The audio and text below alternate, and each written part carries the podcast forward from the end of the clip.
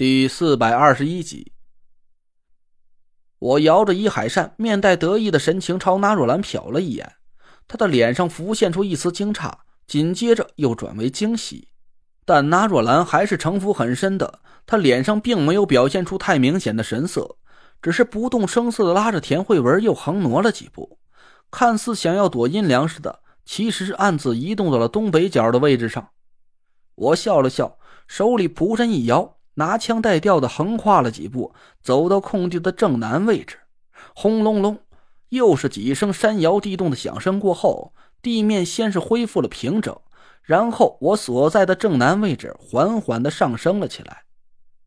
那若兰面色一喜，这一次她干脆不加掩饰了，对田慧文喊了一声：“慧文妹妹，你腿脚利索，你转正西，背对着阵法。”那若兰说完，自己一瘸一拐的走到了东南角上。他正对着阵法的方向，瞪大了眼睛看着我，要怎么破解这个阵法。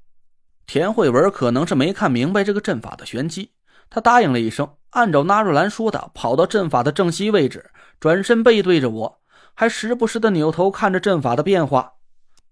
听到这里，有的听众要问我了：这田慧文不是跟我互换了命格吗？我以前会什么，他现在就应该会什么吗？堪舆正是我从小修习的主要功课。田慧文怎么会连一个小小的八卦阵法都看不明白呢？我和大家解释一下，那若兰这个死娘炮啊，她才不会给我出那么简单的题目。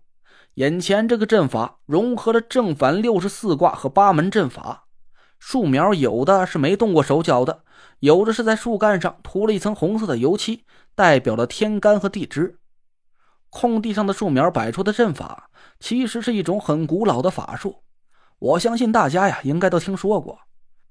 溯其本源，这种法术起源于上古，传说黄帝时期和蚩尤大战，黄帝兵败不敌，此时九天玄女降临凡间，把一本奇书啊传于皇帝，最终战胜了蚩尤，统一了天下。这本奇书就是《奇门遁甲》，它本来是一本占卜算命的相书，共有四千三百二十局，可谓是涵盖了天文地理、科学人文、律法制度、立法哲学，甚至连人的生老病死都逃不过奇门遁甲的推演。历史上有几个很著名的人物，都是通过研究奇门遁甲的理论去排兵布阵，最终获得了战争的胜利。相助君王一统天下，成就了王霸伟业。简单点说吧，但凡是世界上能发生的事儿，就没有奇门遁甲解不了的。大家千万不要认为我的话是在夸大其词。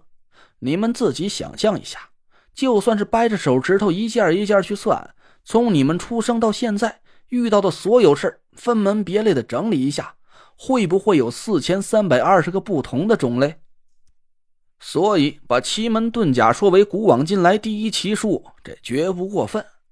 后来，在黄河流域统一之后，皇帝把奇门遁甲一书交给了精通风水的封后，重新编辑整理，把奇门遁甲简化到了一千零八十局。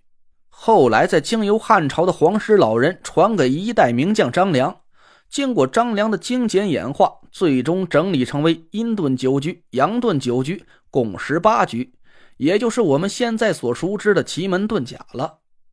传说历史上精通奇门遁甲的人呢，都赫赫有名。除了皇帝跟张良之外啊，还有姜太公、诸葛亮和刘伯温等著名的历史人物。其中最著名的桥段就是借东风。不知道大家有没有看过《三国演义》？后蜀名相诸葛亮曾经在火烧赤壁之时，在江边设下了七星坛。结果大冬天的，平地刮起了一夜东风。周瑜趁机用火船冲进了曹操的水军营地，把八十三万大军给烧了个片甲不留。那就是诸葛亮利用了奇门遁甲的阴遁之术，改变了天文，使冬天的江南刮起了东风，一举攻破了曹军的水战。与此同时，诸葛亮也算出了周瑜的小人之心。他在借来东风之后，又借助杨盾之法。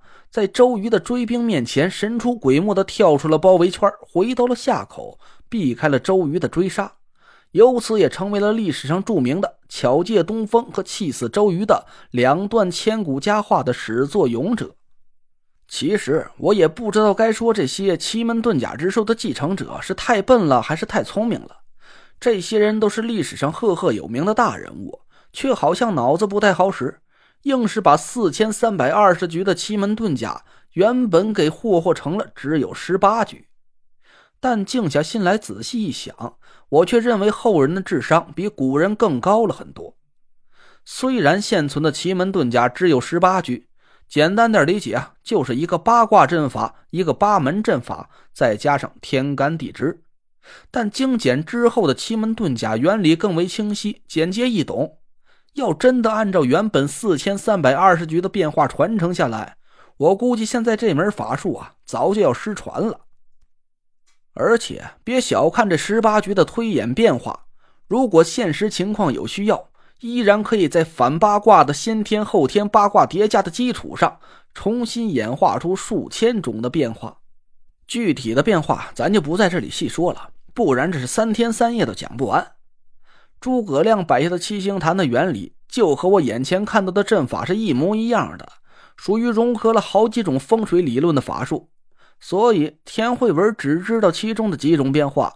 而让他准确的推演出十八种变化关联，那真是太难为他了。有的听众又不明白了：我和田慧文互换命格之后，我不是就不会以前学过的法术了吗？怎么我的堪舆本领非但没有倒退，反而还比以前更厉害了？连奇门遁甲这么牛掰的法术都懂了？当时我没想那么多，后来我仔细回忆了一下，我认为啊，那应该是茅山夏家的功劳。夏天曾经教过田慧文种花，当时我也没太在意，就以为是简单的把花花草草都给种活，然后在花叶和草叶上灌注法力，用花草的经脉画出符箓罢了。但我没想到我会突然融会贯通了好几种关于堪舆的风水理论知识。我事后仔细想了半天，应该是夏天在潜移默化中把一些很深奥的堪舆理论教给了田慧文。只是田慧文啊，当时一心扎在医术和种花的手艺里，根本就没对这些理论发生过任何的兴趣吧。